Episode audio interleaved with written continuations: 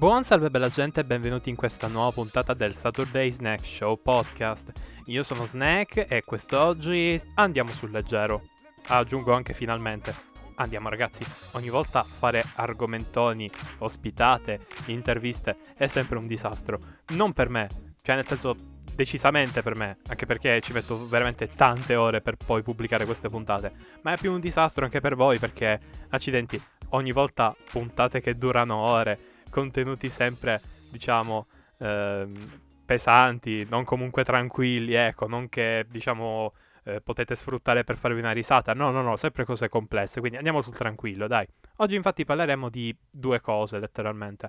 Una eh, riguarda eh, un, le prime impressioni che ho avuto sul trailer eh, di G T A eh, Trilogy, Remastered, acca di, non so bene di preciso come l'hanno chiamata, vabbè, comunque, sono nomi, così, tanto per... Uh, avere un modo, diciamo, per trovarli sul Play Store o negli store in generale, ecco, su Steam, cose di questo tipo. E poi il secondo è un po' un focus, non un po', è decisamente un focus sui Musou. Sapete cosa sono? Ecco, per questo motivo siamo qui. Beh, detto questo, io direi di chiudere questa introduzione e dire fine introduzione. Ma va?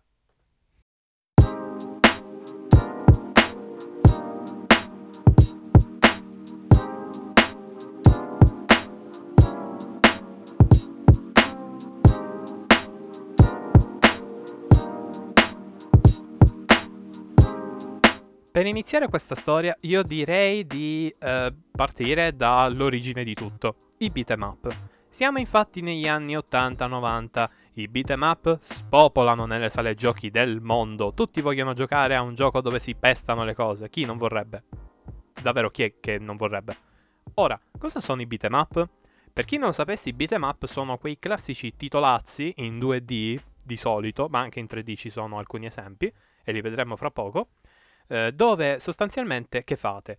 Andate in giro in degli scenari e picchiate cose, persone, animali, oggetti, barili, per ottenere altri oggetti, altro cibo, cioè nel senso cibo punto, comunque dei kit salute, per picchiare altre cose, oggetti, barili e simili. Fine. Sono letteralmente dei giochi senza pensier, come mi piace tanto chiamarli, perché...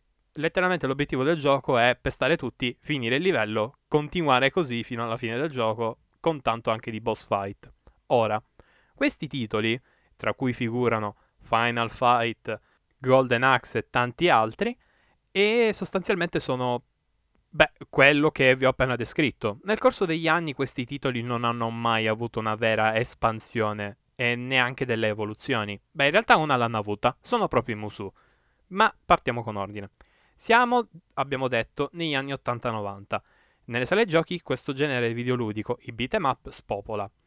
Ora, perché i beat'em up piacevano? Perché appunto, come già detto, sono dei giochi letteralmente per tutti. Arrivi, pesti i bottoni, picchi la gente, eh, vedi dove riesci ad arrivare soprattutto con i soldi che avevi eh, da mettere nelle macchinette, e fine. Letteralmente i giochi eh, si condensavano in questo. E piacevano perché sostanzialmente erano giochi... estremamente semplici, estremamente semplici perché insieme ai platform, sempre su sala giochi, erano letteralmente per tutti. Certo, non richiedevano neanche tutta sta logica, più che altro era un premere a casaccio pulsanti e andare avanti così, la maggior parte, ma alcuni titoli presentavano alcune caratteristiche prese di peso da moltissimi altri titoli, tipo fasi platform, tipo eh, caratteristiche da G D R, addirittura alcuni eh, inscenavano delle mappe dove poter appunto muoversi a mo' di eh, gioco da tavolo. Insomma, questi titoli erano abbastanza sperimentali e quindi, diciamo, più avvezzi alla sensazione di novità, wow, una cosa nuova, incredibile. E soprattutto erano giochi che si prestavano tantissimo all'uso di licenze. Infatti, se non lo sapete, ci stanno un botto, ma dico tantissimi beat'em up su licenza di quel periodo. Basti pensare a Spider-Man e Venom. Eh, ora ci sono due titoli, ehm, diciamo, con questa unione. Comunque erano dei giochi dove potevi utilizzare sia Spider-Man che Venom. Avevano due nomi stranissimi, infatti non li memorizzerò mai, però dategli un'occhiata. Stanno, almeno uno dei due, su Super Nintendo. Ok, c'è anche Carnage, mi pare, su quello su, su Super Nintendo. Bene, detto questo, erano giochi, come dicevo, eh, i beat'em up, eh, che si prestavano tantissimo alle licenze. Quindi avevate, come già detto prima, Spider-Man, avevate eh, giochi su Terminator, eh, Predator, eh, contro Alien, se non mi ricordo male, era il gioco preso appunto dal film, Alien versus Predator, eh, Cadillac and Di- Dinosaurs, stavo per dire Dinosaurus, scusate, eh, grazie, maledetto libro con nomi latini che avevo alle elementari, eh, sostanzialmente... Ok, questi giochi erano strapieni, ma strapieni, ma strapieni di roba che era soprattutto sul pezzo, sul momento. Erano ispirati a film, serie tv, che ovviamente la cultura pop semplicemente ti lanciava addosso in tv ed era letteralmente ovunque. Erano letteralmente giochi pensati per la grande massa di videogiocatori. Ed è anche un po' il motivo per cui molti pensano che i videogiochi sono solo violenza. Eh, circa, diciamo che piace di più quella che rispetto a un puzzle game come... Puzzle Bubble, oppure, eh, non so, Dottor Mario, Tetris, insomma, piaceva di più prendere a pizza in faccia i criminalazzi. E, e, e chi direbbe di no? Cioè, dico, penso sia più entusiasmante fare questo che non mettere blocchi in posizione, o palline. Vabbè, ci siamo capiti, no? Circa. Ora, detto questo, perché oggi, come oggi, i beat'em up sono un genere videoludico morto? Andiamo agli anni duemila. C'era un giochino chiamato Dynasty Warriors che era un picchiaduro uno contro uno. Mo che c'entra un picchiaduro uno contro uno con i beat'em up? Ci arriviamo. Ora, perché eh, in quel periodo Dynasty Warriors era un giochino a cui dare un'occhiata? Perché il suo seguito, che non era un picchiaduro uno contro uno, era una sorta di ibrido con un beat'em up, a tutti gli effetti. Ma aveva la caratteristica di mettere il giocatore all'interno di un'arena dove spazzare via un sacco di gente e nel frattempo gestire degli elementi strategici o comunque essere in situazioni di battaglia campale. Quindi era un po' come se eh, quelle meccaniche, diciamo, eh, appunto da beat'em up classico, si fossero fuse a un sistema di gioco un po' più libero, perché i livelli erano veramente ampi, eh, con anche elementi strategici. Quindi livelli aperti con elementi strategici, però pesti di botte chiunque. Sembrava un po', eh, diciamo, il nascere di un nuovo genere videoludico. Perché non sembrava un po', lo era. Era la nascita dei Musou, come li conosciamo oggi. Dynasty Warriors, infatti, non è, diciamo, il capostipite, perché giochi simili, come già detto, uscivano, c'erano degli ibridi. Ma diciamo che Dynasty Warriors, con i suoi seguiti, ha consolidato il concetto di Musou. Giochi senza pensier, dove dobbiamo picchiare chiunque ci capiti a tiro, prendendo potenziamenti e giocando praticamente roba arcade, e il tutto sembrava più figo perché aveva una storia con filmati, cutscene basati su un libro, la guerra dei tre regni, no? Ce l'avete presente, no? E poi l'utilizzo di tanti, ma tanti, ma tanti personaggi, con veramente pochi, pochi moveset. Questi erano i Musou nel duemila, e questi sono ancora i Musou nel duemilaventuno. Ora, questa puntata invecchierà malissimo, perché ho, uta- ho usato una data, diciamo, e quindi capì, no? Mannaggia, però, però, però. I Musou sono il genere videoludico per eccellenza che si è rifiutato di cambiare. Cioè, allora, i Musou sono un po' l'evoluzione diretta di quello che appunto erano i beat'em up. I beat'em up erano una versione embrionale degli hack and slash moderni. Gli hack and slash, ricordiamolo, qual è la differenza tra un beat'em up e un hack and slash, appunto? La differenza è che un hack and slash inserisce delle meccaniche ehm, che sono esterne al semplice pestaggio violento di gente e che utilizzano combinazioni che sfruttano più comandi contemporaneamente per fare mosse semplici. Sostanzialmente sono meccaniche da picchiaduro, ma inserite all'interno di un contesto eh, diciamo più free, tre D e simili, e soprattutto con eh, diversi cambi di inquadratura, con diversi, diciamo, Um, stilemi, anche con sezioni di ricerca e simili, quindi non per forza dobbiamo ogni volta, capì, combattere tutto il tempo. Gli hack and slash possono anche essere con elementi di, appunto, gioco d'avventura, elementi di uh, puzzle e simili, ambientali ovviamente, e, e così via. Ecco, un Devil May Cry, per esempio, è un hack and slash. Mentre i beat'em up sono dei giochi che si basano sempre sul pestare, pestare, pestare, pestare ripetutamente cose e oggetti, con magari qualche istante in cui magari dovete fare qualche saltino, con magari qualche istante dove magari il gioco diventa, capì, un po' più movimentato, ma non ha meccaniche complesse. Si limita più al cerca di sopravvivere a tutta questa ondata mostruosa di nemici che ti sto tirando addosso, va bene, e cerca di sopravvivere, e poi ti faccio passare al prossimo stage. Questi sono i beat 'em up. Eh, ora voi direte, ma la differenza è sottile? Sì, perché lo è. Ora, ehm, cos'è che differenziava, diciamo, i Musou da un hack and slash comune? Il fatto che erano giochi semplici, ma con meccaniche più ampie e con più libertà d'azione sulla carta. Non si sono mai davvero evoluti i Musou, perché sostanzialmente è stato, diciamo, fatto il classico lavoro del gioco a stampino, fatto, sì, esatto, dai tempi di Play due, di inizio Play due, e da inizio Play due che questi giochi non hanno mai davvero cambiato il loro gameplay. E uno direbbe, boh, anche C O D fin dagli inizi è sempre stato uno sparatutto abbastanza dinamico, veloce, e tuttora è la stessa cosa. Beh sì, però C O D ha cercato un attimino di variare in modo anche abbastanza pesante e marcato molte delle sue modalità, molte delle sue meccaniche intrinseche. Comunque il gioco è variato molto nel corso degli anni. I Musou invece hanno fatto la stessa cosa, ma a un certo punto si sono stancati prima, o se fanno aggiunte sono talmente pigre che devi aspettare circa tre giochi in avanti per avere davvero un miglioramento serio. Esempio pratico. Qualcuno ha giocato gli One Piece Pirate Warriors? Ok, quelli sono Musou, va bene?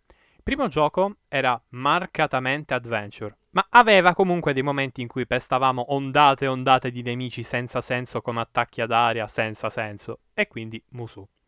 Il primo One Piece era figo proprio per questo motivo, Pirate Warrior, attenzione, perché era appunto un adventure molto divertente alla fine, semplice ma divertente, boss fight interessanti, era un gioco ok.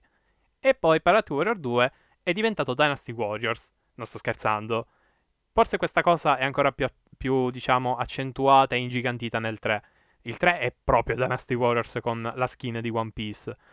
Ed ecco il problema. One Piece magari avrà aggiunto un sacco di combo, meccaniche diverse, soprattutto eh, il cancel durante le combo. Ma eh, perché era One Piece?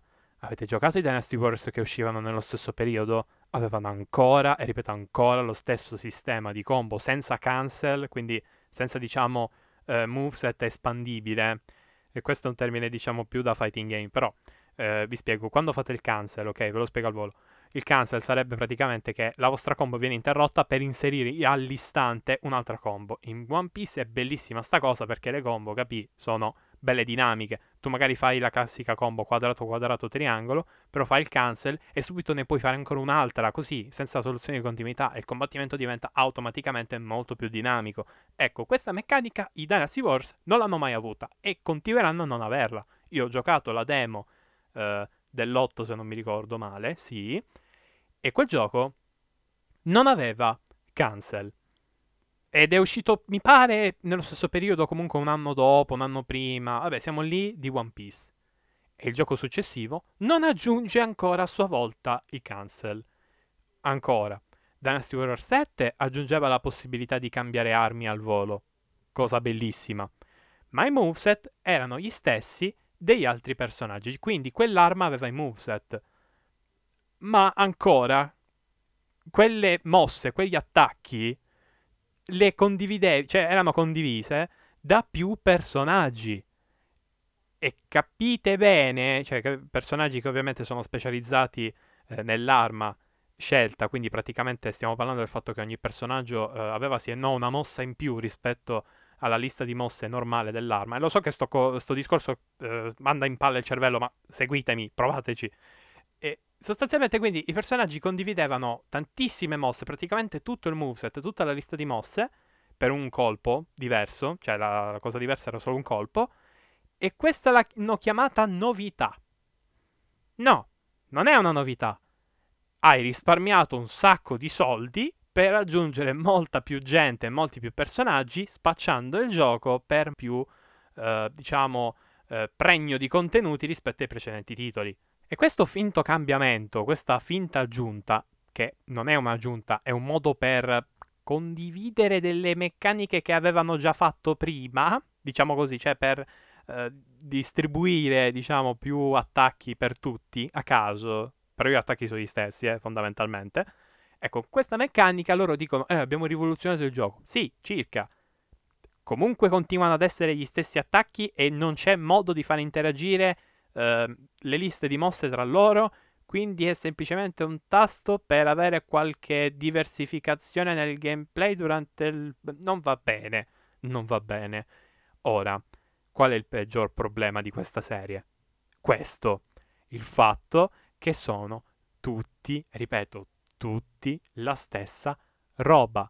Vi avevo detto all'inizio che i Musou erano dei giochi dove pestate senza pretese roba, benissimo, sono gli stessi titoli anche adesso, ma il problema è che nel duemila serviva quadrato, quadrato, triangolo per vincere qualsiasi scontro, benissimo, quadrato, quadrato, triangolo vi servirà per sconfiggere i boss dei giochi attuali, santo cielo, tremenda sta cosa se ci pensate, ora... C'è però una cosa da dire. I Musou hanno il pregio di farti sentire forte, perché giustamente con un tasto massacrate metà di quelli che avete su schermo, va bene? Ok che però c'è il problema che ogni titolo ha semplicemente lo stesso combat system a tutti gli effetti, ma c'è questa cosa, va bene? E ora, il problema è, se il gioco è letteralmente lo stesso, e magari gli appiccicano sopra una licenza, ma il gioco è sempre lo stesso, perché sti giochi continuano ad esistere? Perché sono divertenti. Semplice. Sono divertenti per, proprio per questo motivo, per il fatto che la sensazione di massacrare eserciti interi con quattro colpi in croce è figa. Ma tra l'altro questi giochi hanno alle volte delle sfide veramente difficili al suo interno. È vero che il sistema di combattimento è letteralmente identico tra un gioco all'altro, cambia veramente poco, e se cambia qualcosa devi aspettare tanti giochi affinché quel cambiamento diventi veramente interessante, ma eh, questa cosa è eh, diciamo accentuata eh, dal fatto che, cioè ragazzi, mi hanno messo le licenze di One Piece e poi sembrava che stessero per cambiare tutti i giochi prima e dopo, e invece no, hanno rimesso di nuovo le mappe Con, senza diciamo limiti, e letteralmente ci dovevamo gestire questo campo infinito da guerra e andare a destra manca per la mappa per picchiare gente. Ripeto, stavano per cambiare, non ce l'hanno fatta fino in fondo. È tristissima questa cosa se ci pensate, ma è la verità. Ora ehm, un'altra cosa che posso dire sui Musou, a parte come già detto ehm, le meccaniche, la storia e il resto, è forse secondo me l'elemento determinante. Ha senso comprarne qualcuno? Sì, quelli più recenti. Non comprate per esempio i primi capitoli di alcune eh, trilogie o comunque alcune serie di giochi che hanno fatto. Per fare un esempio, eh, avete presente diciamo i primi tre One Piece e Pirate Warrior? Benissimo, non compratela, quella trilogia non deve più esistere, perché One Piece e Pirate Warrior quattro ha gli stessi filmati, ha la stessa storia, la stessa campagna degli altri tre titoli messi assieme e basta, ha anche i contenuti aggiornati, quindi non ha veramente senso comprarsi uno di questi giochi. Al massimo, il primo potrebbe essere leggermente interessante perché comunque eh, è un po' adventure, come già detto, è molto eh, su binari la storia almeno. Eh, il due ha una storia originale, ma come già detto avrà ventimila limitazioni al gameplay perché ha pochissime meccaniche rispetto a quelle del quattro, che ricordiamo aggiunge roba al quattro, aggiunge roba al tre, quindi il due che combat system avrà? Esatto, quadrato, quadrato, triangolo, punto, perché hanno anche fatto questa cosa che ogni volta che iniziamo una serie nuova ricominciavano da capo col combat system, e quindi tutte le minuscole novità che sembrano vagamente interessanti e che magari potrebbero anche fare male manco ci stanno, quindi figuratevi. Eh, io ho comprato per esempio ehm, Fist of the North Star Ken's Rage, che nome, mi sa che l'ho pronunciato anche uno schifo, ma il punto è quello. Eh, questo gioco è semplicemente il gioco su Kenshiro, ok? Che si piglia la trama da eh, inizio manga a scontro con Raoh. Sto arrivando a endgame esaurito, perché che palle, sto gioco è veramente troppo lento, il combat system è veramente ripetitivo e soprattutto sono sempre le stesse cacchio di tre mosse, tutte identiche, spammate a raffica facendo quadrato, quadrato, triangolo. No, il secondo capitolo migliora questa cosa aggiungendo un vero gameplay con sì e no due mosse in più, mamma mia che novità, è cambiato tutto, e niente ragazzi, sono comunque giochini del cavolo, detta così. Comprateli veramente se li trovate a dieci euro, quindici euro e fine. I Musou sono divertenti, li ho apprezzati tanto, io a Pirate Warriors tre ci ho giocato veramente tantissimo, ma se mi dovessero regalare Pirate Warriors quattro piangerei, perché mi hanno praticamente regalato un gioco che ho già. E detto questo, spero che il discorso sia uscito abbastanza eh, compatto, anche se non penso, perché il discorso è veramente ampio, parliamo pur sempre di titoli che sono difficili da spiegare a qualcuno che, diciamo, non ha le mani in pasta, ecco. Eh, sono strani, sono veramente strani e soprattutto fatti molto meh. E diciamo che hanno meccaniche difficili da spiegare, però sono veramente giochi scemi. Cioè tu apri la console, pesti i bottoni, inizi la partita, pesti altri bottoni, fine partita. Cioè questo, questi sono i Musou, veramente bah. Caratterizzati tra l'altro da una difficoltà bassissima per la maggior parte dei titoli e per la maggior parte del tempo. Pazzesca sta cosa, eh, veramente, lo so, lo so.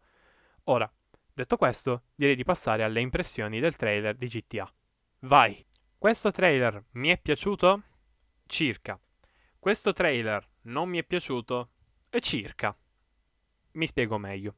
Allora, G T A, come ben sapete tutti, è sostanzialmente un open world con una trama che è tutto un filo logico veramente enorme e che ha un gameplay abbastanza cazzaro, dove comunque si spara, si fa casino in giro, si guida, si fanno comunque diverse attività, ma la sostanza è quella. È una specie di film gangster interattivo dove si può fare veramente tanto danno quando non si è in missione principale. Bene, Rockstar che ha fatto? Ha preso i tre G T A più famosi che ci stanno su PlayStation due. Attenzione, più famosi, eh, perché comunque su Play due sono usciti anche ehm, i capitoli per P S P, ma appunto migliorati per Play due, ma i, questi tre titoli sono, diciamo, quelli importanti, no?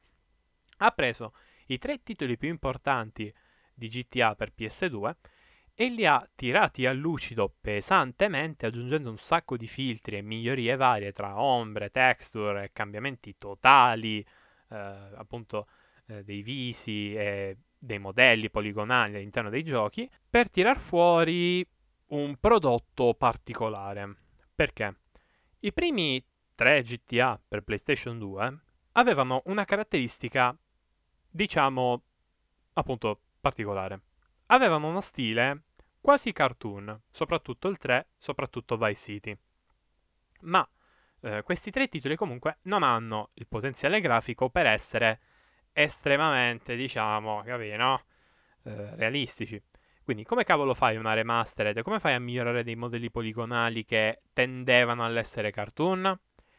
Ve lo spiego io, rendendoli ancora più cartoon. Con la remastered, infatti, G T A tre e Vice City, eh, che avevano caratteristiche, eh, soprattutto nei modelli facciali dei personaggi, molto cartunesche, sono stati, diciamo, eh, tirati a lucido e soprattutto resi ancora più, ehm, diciamo, eh, filtrati con colori più accesi. Sono stati, diciamo, ehm, come dire, tempestati di filtri che rendevano appunto eh, tutta, diciamo, l'atmosfera, la saturazione delle scene molto più, diciamo, pulita e cristallina. E sono cose che ovviamente tendono ad accendere tantissimo i colori e le atmosfere e i toni di questi titoli, e a renderli appunto cartuneschi.